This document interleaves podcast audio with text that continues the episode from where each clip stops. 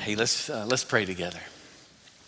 Lord, we thank you for, uh, for our church. We're just overwhelmed today with family and graduates and new life and new songs.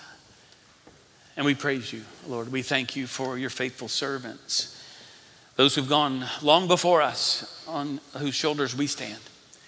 May we be found faithful in our day, in our time. And Lord, I pray a blessing over all of our graduates and families in these days of transition. I pray you give them great joy and comfort and great strength as they head into the world and be your representatives, your ambassadors all around the world. And Lord, now we ask that you would speak to us uh, through your word today. You have a word for us. And I pray that we'll humble ourselves before you. You'd speak to us. Lord, help me to get out of the way so your word will be heard and not only heard, but applied into every life here. I pray it all in Jesus' name. Amen. Hey, in honor of our, um, our seniors, our graduates today, I wanted to offer a shout out to the class of 2041. Um, my grandson, I think we have pictures. Um, he, I think we have a pic. Okay. All right. So, we just want to leave that up throughout the message. This is, this is little Henry Matthew McIntosh, who was born on Wednesday. Um, and so we have had a whirlwind of a couple of days. Our daughter Whitney, um, we have twin daughters, you know, Emily and Whitney. Whitney has given birth to our first grandson. So many of you have been praying and rejoicing with us. We just wanted to celebrate with you. And if Stacy falls asleep during the message, um, you'll know why. She's fallen asleep you know, during other messages, but uh, she, she has to hear me a lot. And so we are loving this. this. We've heard this, uh, Stace. We've, we've heard that it can't be overrated. And I think that's true. We, we can't quite overrate this thing. So we just want to celebrate with our, our church family. We love you all so much. Um, in about 18 years, uh, sure enough, uh, he's going to be graduating. We, we trust and, and pray and hope. So, um, when I was in seminary, I, I, had a class, a systematic theology class that you take. And um, in it, uh, the assignment from Dr. Kilpatrick was to um, write our, our theology uh, after a portion of time in the, in the semester, after reading a lot of historical theology, learning Orthodox Christianity, really understanding the Bible in greater ways and in, theology, we um, were then given an assignment to write short papers on different aspects of theology. He called it a theological reconstruction. And each paper, so like theology, the doctrine of God, right? The uh, Christology, the doctrine of Christ, pneumatology, the doctrine of the Spirit, soteriology, the doctrine of salvation. We wrote papers and more about all of these things. And the premise of it all was that we've come to seminary with all our presuppositions um, like our, our graduates, who, who, many of us, you know, like me, I grew up kind of in, in, one church, heard from maybe a single pastor or a couple of pastors, and others were into my life, parents certainly, but really a rather, rather narrow view. And the premise of it all, with seminarians coming to seminary from all over the world, the idea was let's, let's break down some presuppositions. We didn't know the term at the time, or I didn't. He didn't call it deconstruction a deconstruction of what you believe in order to rebuild a reconstruction. Now, deconstruction is a buzzword and a popular phrase among evangelicals in our day because there's a lot of deconstruction going on, all the way to denouncing one's faith. And we've all heard the, this, you know, the, the real, real numbers, the real people, uh, young people who head off to college and then kind of, uh, you know, drift away from the church, and for a lot of varying reasons. Uh, some deconstruction, I think, is, is appropriate, but deconstruction without reconstruction is tragic. And that's what's happening for a lot of people in our culture. I've studied a lot of this, read a lot about it, but I can tell you this if your, if your deconstruction is without reconstruction, we're going to talk about this a bit today, it's a tragedy. And if the path you're on is not making you a more generous, compassionate, hopeful, merciful person, then the destination is not worth the journey. And we're seeing this in spades in our day. How do we stay true?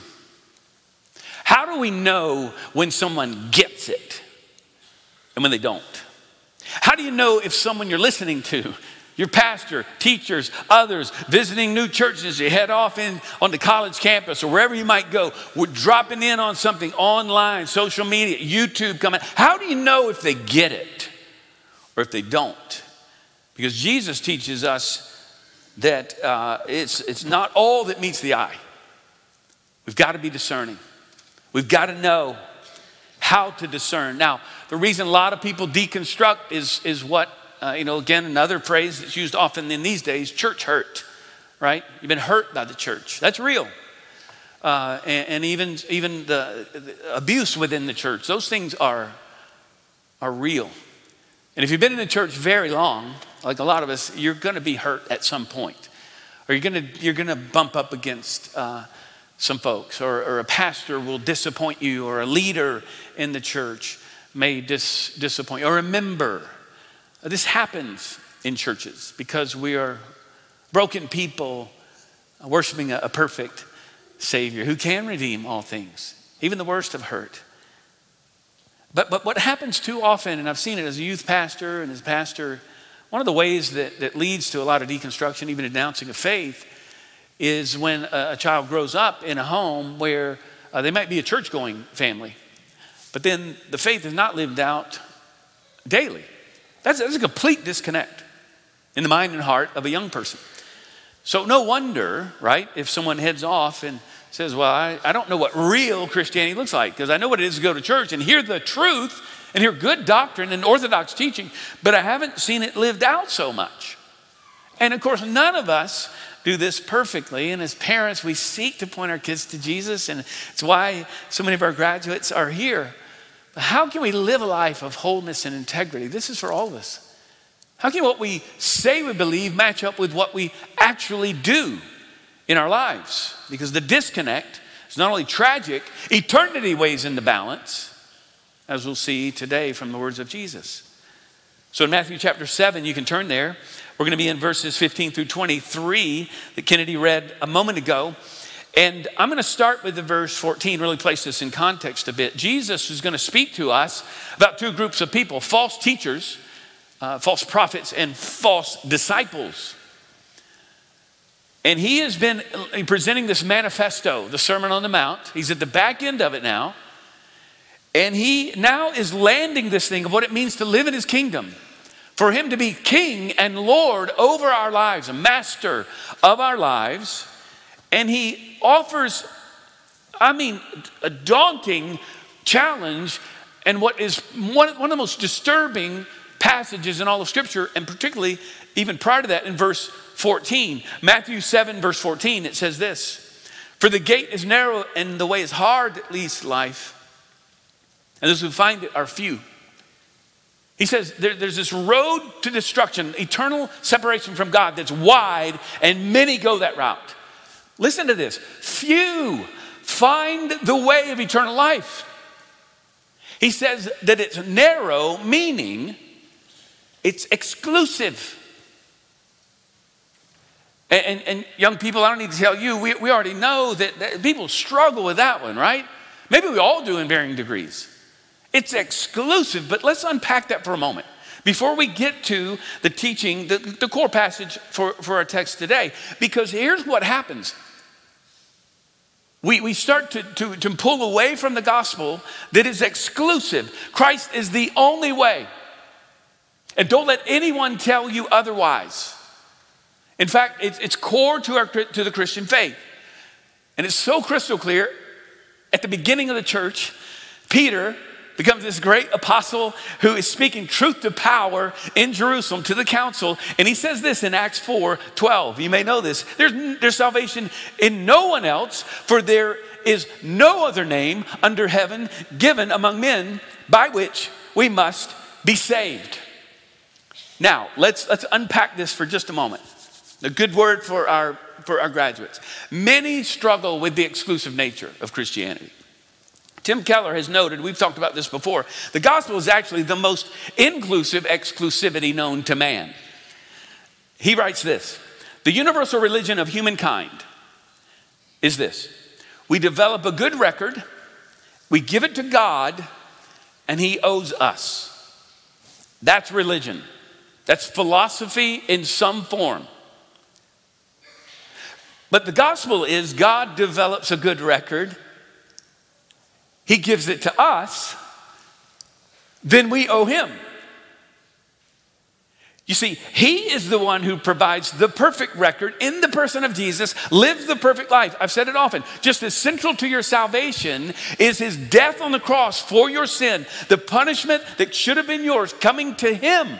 God is holy, just, and loving, and it all takes place as His love and our sin collide on the cross, and redemption is made possible. But, but we've, we've said it often that it is it is true. Just as central is the fact that he lived the perfect life for us. Jesus is not just our good example, he is our substitute. Perfect life substituted for us. His good record instead of ours, and salvation's made possible for us. And so, see, both, here's the point. If we say good people are in, bad people are out, this sounds apparently inclusive, but it's quite exclusive. What do you do with those of us who are moral failures? Any moral failures in here? Raise your hand. If you are, okay, yep. If you don't have your hand raised, you don't get it. We're going to talk about that today. You don't get it. And we're going to see it today those who get it are those who don't get it. What I mean is those who know they're not good enough and so, what do you do with the moral failure then in that scenario? The only other scenario apart from Christ. We're all excluded. See, both ways are exclusive. But the Christian faith, the gospel joyfully says, what you've done doesn't matter. What you will do, it, it doesn't matter. It's, it doesn't matter whether you've been right at the gates of hell. You are welcome into the family of God because Jesus has made a way. Jesus is the only way because he's the only substitute. He's the only one who has lived the perfect life for us. He's the only one who's died on the cross for us. He is the one. And this is so central that Jesus says, listen, don't miss this. There's going to be those who come along and they're going to, they're to deceive many. And we're going to have to understand here's my word for our graduates, for all of us today. He, he shows us how we can be discerning by, by reminding us or really teaching us the problem. Here's how I'll break this down the problem of doctrine, the paradox of religion, and the pattern of grace. First, the problem of doctrine. By doctrine, of course, we mean teaching, the truth of God's word. Now, this seems self evident, right? Output comes from input. Uh, what, what comes out of our lives, every action is, is because of some form or belief, of belief, right? So here's the problem of doctrine the problem of doctrine is that bad teaching leads to bad living. Now, again, you say, well, that, that seems self evident, but Jesus says, not, not so fast. Not all is as it appears to be. It is true that bad doctrine leads to bad living, but we can't always discern bad doctrine. Look at what he says in verse 15 Beware of false prophets who come to you in sheep's clothing but inwardly they're ravenous wolves. He says, Watch out. There, there are those who look like sheep, but they're not. There's a deception to doctrine. There's a deception going on here. In fact, in 2 Corinthians 11, Paul speaks of people within the church. This is where we find the false prophets. And in our day, you can find them on YouTube. It's the celebrity pastor. This is a, a famous thing, you know, right? That people get all these followings now. And, and, and how can you discern whether he's a true prophet, she's a true prophet or not.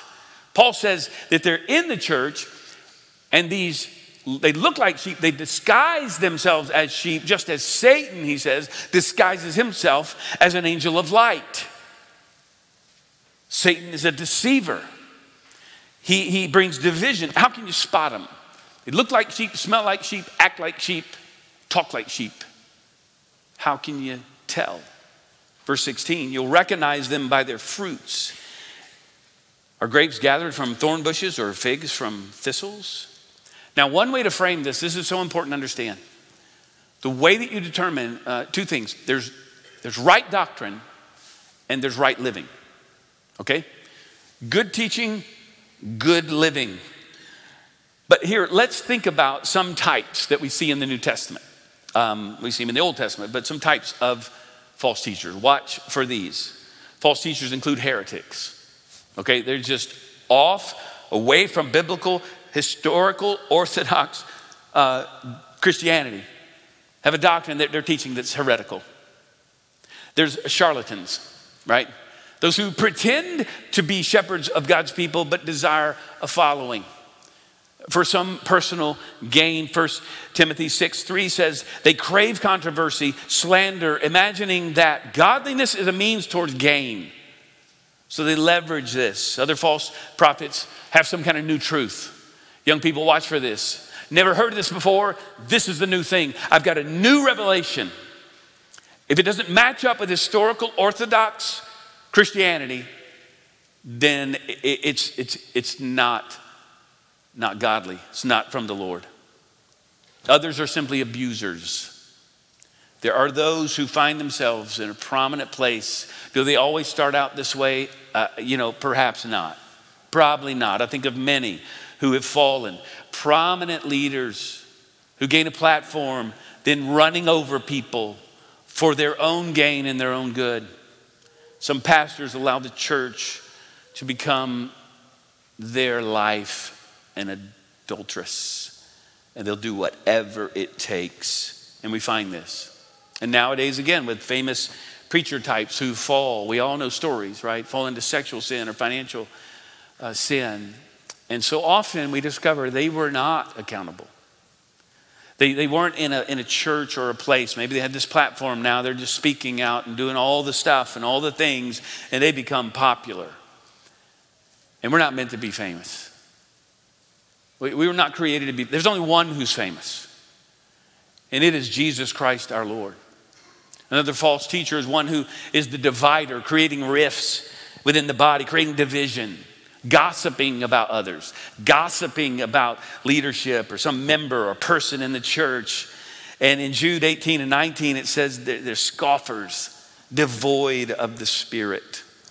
But false teachers are hard to spot, Jesus tells us. It's subtle. Look at verse 17. So every healthy tree bears good fruit, but the diseased tree bears bad fruit. What kind of people do they produce? Is one question. If I were to tell you I had a lemon tree in my backyard, uh, what might I offer to you as proof? A lemon. Good. See, our graduates, they, they know, they know what's up. A lemon. Now, if I brought one and said, here it is, and you said, Jeff, you got that from Tom Thumb, I would say, you're right, I did. I don't I have a lemon tree in my backyard. But it came from a lemon tree. It didn't come from an apple tree a, a, a, a tree is going to bear the fruit. This is what he's saying. It, it's it's going to bear good fruit. Disease trees, the bad fruit is going to come. How do they gain an audience? Is a question. Among people who don't know the truth. Those who cannot discern from what's true and not true. And, and I've thought a lot about in our context, what would false teaching be in our context? Like North Dallas, uh, in, in, in America.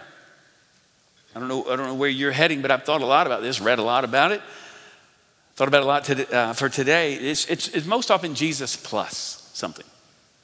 Satan has this strategy if you can't beat him, join him. So he joins in. And anytime we allow the gospel or the church to be co opted by anything else or my own personal life, leads to a falsehood, even false teaching, false living. Jesus plus secular culture. Jesus plus a secular lifestyle. Jesus plus the blessings of this world, if you will. Jesus plus added pressure, uh, pleasure. Jesus plus money, fame, power. And often we run to politics in our day for power, believing that worldly power is how the kingdom's going to advance. Now, it's important. Politics are very important, but Satan is a deceiver and a divider. This past week, several of you sent me an article from The Atlantic that I, I read. The title of it by Tim Alberta How Politics Poisoned the Evangelical Church. The subtitle How the Movement Spent 40 Years at War with Secular America. Now it's at war with itself. And Satan has sifted us like wheat, and we're losing the power of, of a winsome witness in the world. And I just want to pause and say this, friends the enemy of the church is not a political party. The enemy of the church is disunity. Disunity in the larger body of Christ. And Jesus, so much so, Jesus prays all the things he could have prayed in his high priestly prayer in John 17. He says, Lord, keep them united, keep them united. See, disunity is a choice. Disunity is always a choice. There's gonna be difference of opinion, and we can sort through that together. And even when we disagree, point to Christ, who is the one who unites us. Greater is he who's in us than he who's in the world. Greater is he who unites us than anything else in the world. But if we go Jesus plus, we end up seeing how Satan is a deceiver and a divider. So when there's this fusion uh, of anything that we make really our God, our idol, what we hope will provide for us what only God can, then we're in trouble. Jesus will not be co opted. And, and, so, what we, what we need to rest on here's part of our, our true doctrine and power it is, is the power of the Holy Spirit in our lives.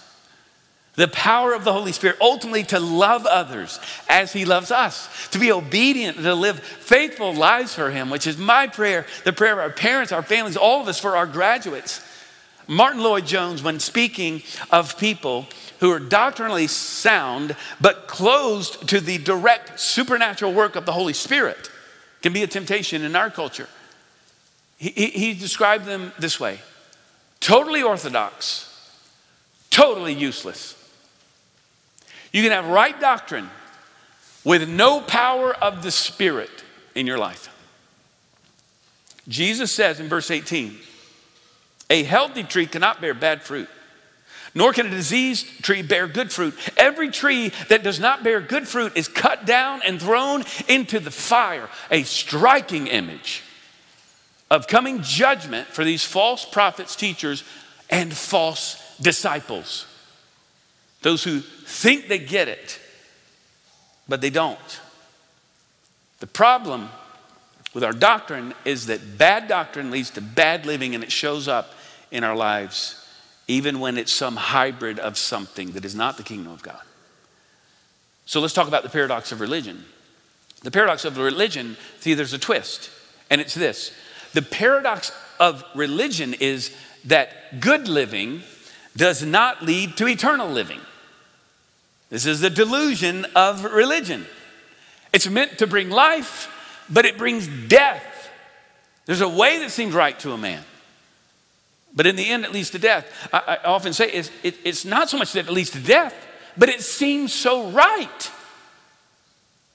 There's, there's a deception that the evil one wants to bring to all of us. The delusion of religion is that I can try to look good, act good, and, and be moral and not know Christ at all. And that's not the Zoe, abundant life that Jesus has offered to us. Look at verse 21. Not everyone who says to me, Lord, Lord, will enter the kingdom of heaven, but the one who does the will of my Father who is in heaven. Again, this is one of the most troubling passages in all of Scripture. And by the way, Lord, Lord, this is an oral confession. They're saying, I am, I am with him. I'm with him. Look at verse 22. On that day, keep that phrase in mind.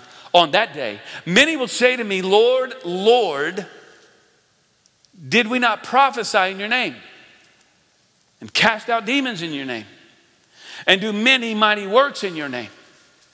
I don't know how many of you have cast out demons, uh, but they're doing miraculous things. What is happening here? You see, Lord, Lord is, Lord was the, the name for Yahweh. They're addressing Jesus as Yahweh with an endearing uh, doubling, okay, with a kind of a superlative emphasis. Lord, Lord. Yahweh. You could say he had the good doctrine, right doctrine, completely devoid of, of a relationship with God at all.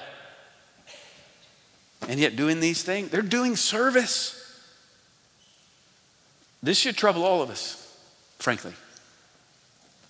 They claim power in Jesus' name, but their activities are meaningless because of their motives.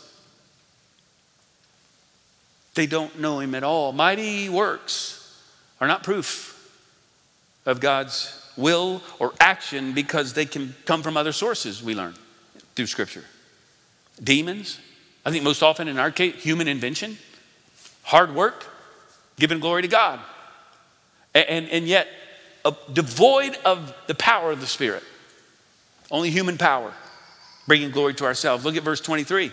And then we, then, then will I declare, Jesus will make the declaration to them I never knew you.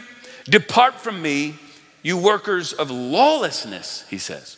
They had, here's the, here, here it is. They had no relationship with him at all.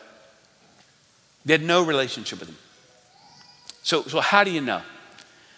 Well, one way to put it, again, if you think you get it, but you have no relationship with him, you don't have an ongoing daily walk with him, intimacy with him, you don't get it. If you think you get it regarding your good works, you've done enough, you're going to bring something to the table. If you think you get it, you don't get it because you don't get Him.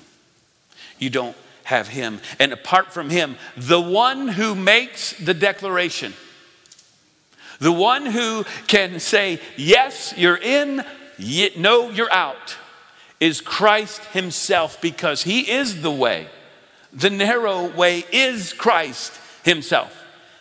People say, you know, Jeff, not, not, all, uh, not all people or all roads, paths lead to God. I, I often say, no, yeah, they do. They all lead to God. They all lead to Christ. And in Hebrews it says, it's destined for every person to die once and face judgment. Judgment based on what you did with Christ. Did you did you rely on your good works and your efforts, or did you fall before the Savior who's given his life for you, the only way to eternal life?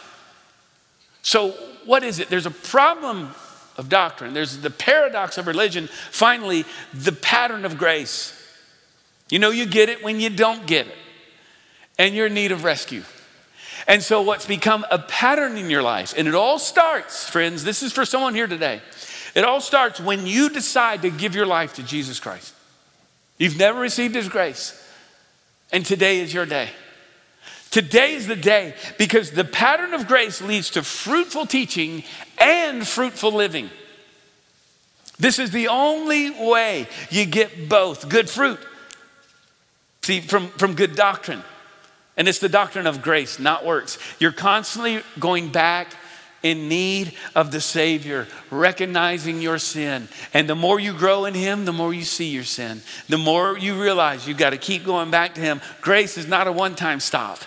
You keep going back to Him over and over again. Friend, have you come to this point in your life? Is your life marked by being defined by the gospel of Jesus Christ?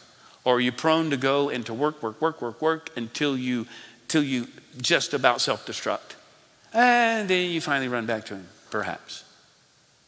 Some live that way. You can remain in Him by going back to Him. The pattern of grace means I confess my sin, I repent of it. And the pattern of grace is living in the body. You can't claim that you love Jesus and not love His church. You, you can't claim that you committed faithfully to Him, but you're not in community with other believers. I mean, like doing life together being accountable and helping each other grow and, and, and learn how to follow Him. And we know this the fruit of the Spirit. What does it look like? It looks like love, joy, peace, patience, kindness, goodness, faithfulness, gentleness, self control. Against such things, there is no law. He, he fills us with His Spirit and we live like this. Does, do those words mark your life? That's the fruit. That is what the world needs to see. And are you telling your story? Are you so transformed by the love of Jesus that you, you say, This is my story?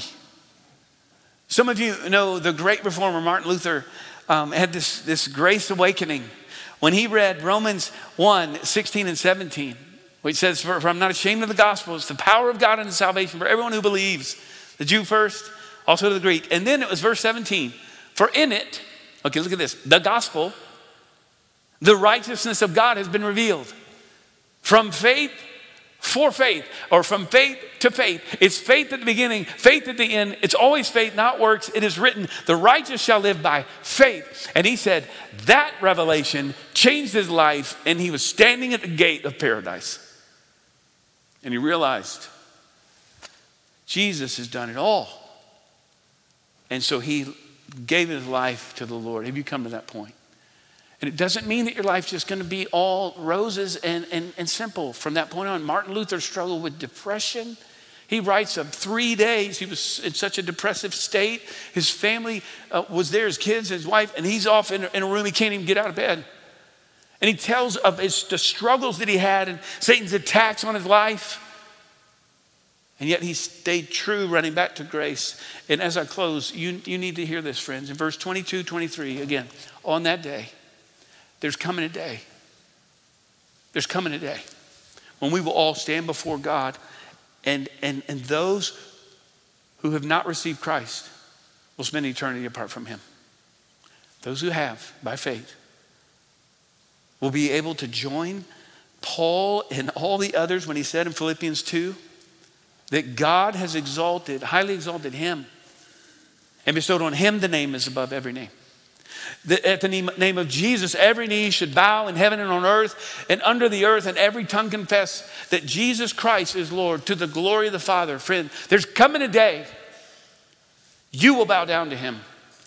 Everyone will bow down to him. You can bow now. If you wait until later, he will say, I never knew you. Depart from me. Let's pray together. Lord, we come before you now, each of us individually. You know our hearts, you know us, you know each of us. Test our hearts. Friend, if you're here in, in this moment, or you're hearing my, my voice, and you, you don't know for certain, you need to give your heart to Jesus right now. Just say yes to Him. Say, Thank you for dying on the cross for my sin. I give you my life in response, a life of worship. Thank you, Jesus, for dying on the cross for me.